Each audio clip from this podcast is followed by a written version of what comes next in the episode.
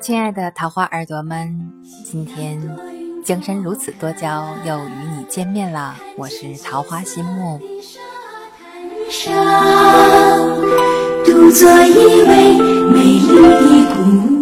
欢迎你继续关注、在乎、订阅我们的桃花电台。这里有你有我共同的连接。八月份到了。八月份，嗯，在它是一个很特别的月份。那么在北方呢，可能已经有一点点啊微风凉风习习，因为已经立秋了嘛。那么在南方的时候啊，一如既往的热热热。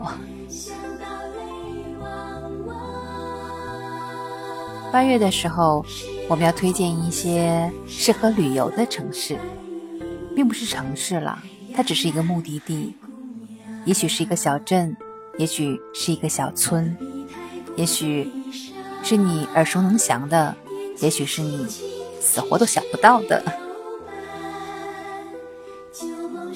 我们下着手指，可能都算不过来，祖国的山山水水，各个角落都有哪些非常值得你去驻足、去欣赏的地方。那么没关系，我们掰开手指，慢慢的来数一下八月份属于你的那个远方。第一呢，推荐甘肃的敦煌。记得唐诗中要说：“劝君更尽一杯酒，西出阳关无故人。”那在历史上的敦煌呢，对于中原来说。是一个非常遥远的地方。有人说，敦煌不仅仅是一个地理名词，更是一个精神坐标，一处文化的高地。因为铭刻了太多的民族文化记忆，敦煌几乎成了一代一代相传的文化基因。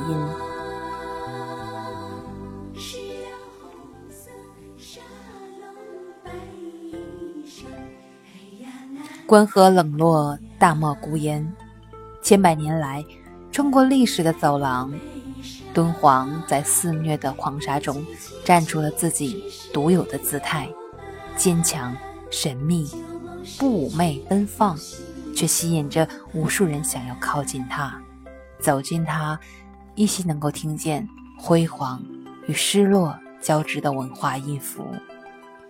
窥视到历史与现实叠加的璀璨星空，循着它，便走进了一方灵魂与美学集结的心灵圣地，一处厚重与灵动交融的艺术殿堂，一个欲望与信仰辉映的精神家园，一场碎了千年也不愿醒来的大梦。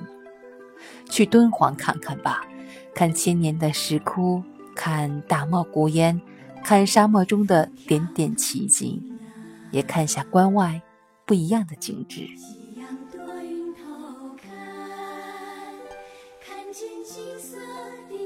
第二站，我们要去内蒙古满洲里了。满洲里小巧而精致，城外芳草千里，城区里呢街道光鲜。擦肩而过的有很多是俄罗斯人，细腻圆滑的古希腊和罗马的建筑，百年来中俄经济文化交融的印记在这里随处可见。街边的建筑啊，明艳亮丽，每个商店那小小的门脸上都挤满了中文、俄文、蒙文，俄文一般占据着大部分的位置。置身于这样的街道上。恍如异地他乡了。满洲的套娃广场啊，是世界上最大的套娃广场。没错，就是那个你喜欢熟悉的套娃。最大的一座套娃呢有三十米高，是一个五层楼的餐厅。最大的套娃上面画着三个姑娘，分别代表着中、俄、蒙，显示着蒙州里特殊的地理位置。如果说看够了满洲里的俄罗斯风情，接着去呼伦贝尔大草原去驰骋一番，然后到呼伦湖看美丽的日出或日落，这样的旅途也算是完满了。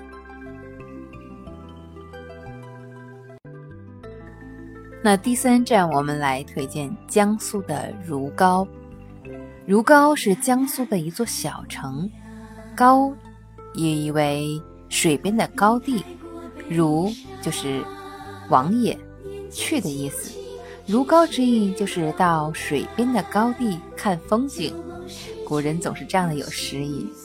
如皋之名源自于春秋，有关如皋的故事在《礼记》的《木渎》和《左传》的注解上都有静静的流淌着。说起如皋啊，关注过他的人应该会知道，它也是中国有名的长寿之乡。世界上。文明的长寿之乡一般都处于高寒地带或是偏僻的山区，像广西的巴马就处于一个自然环境相对于完好的偏僻的区域。但如皋呢，地处江海平原，而且还是处在工业相对发达的地区，这样的个例算得上是一个孤本了。目前，如皋的百岁老人有两百五十多位。八十岁以上的老人达到四万之多。如皋除了被称作长寿之乡外，还有盆景之都的美誉。江浙一带自古就有清雅之风，庭院里栽种着盆景花木是很是自然的。如皋花木盆景的栽培源远流长，始于宋代，数百年如皋花木盆景技艺相传，形成了。独具风格的儒派盆景。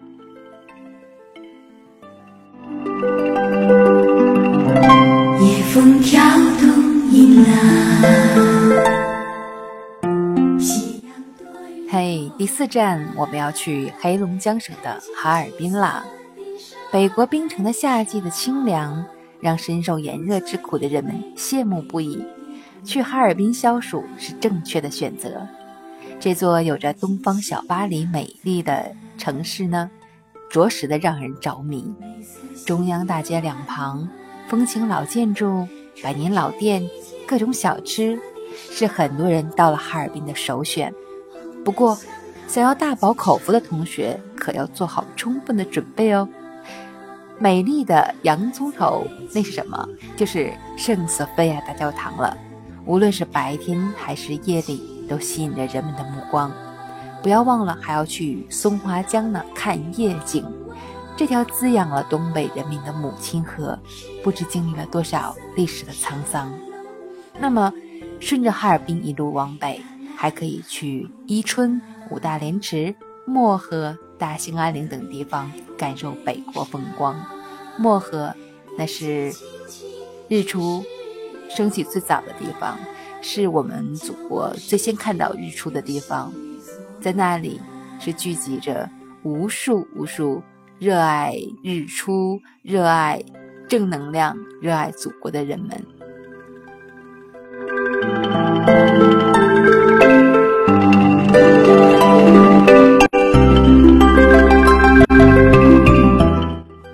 第五站呢，带你去宁波看一下。宁波是一座美丽的港口城市，那掺杂着海鲜味的海风，传递着江南都市的灵秀与时尚。宁波也是一座人文荟萃的文化名城，它书藏古今，港通天下，是七千年前河姆渡文化的发祥地，是唐代海上丝绸之路的起点之一，也是近代的东方大港。还是蒋氏故里、儒商摇篮、佛教圣地，它古色古香而又富有动感，大自然的天趣与都市的跃动浑然的糅合在一起，深厚的文化恍若河水般缓缓流淌于山水之间。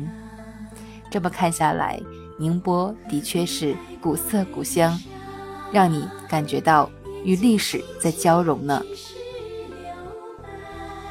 推荐的景点，比如说天一阁、蒋氏故里、雪窦山、东钱湖。好，今天呢八月份旅游的推荐，向您介绍五个美丽的地方。我们祖国的山山水水，永远不能够忘怀，永远都在路上。下一期再见。うん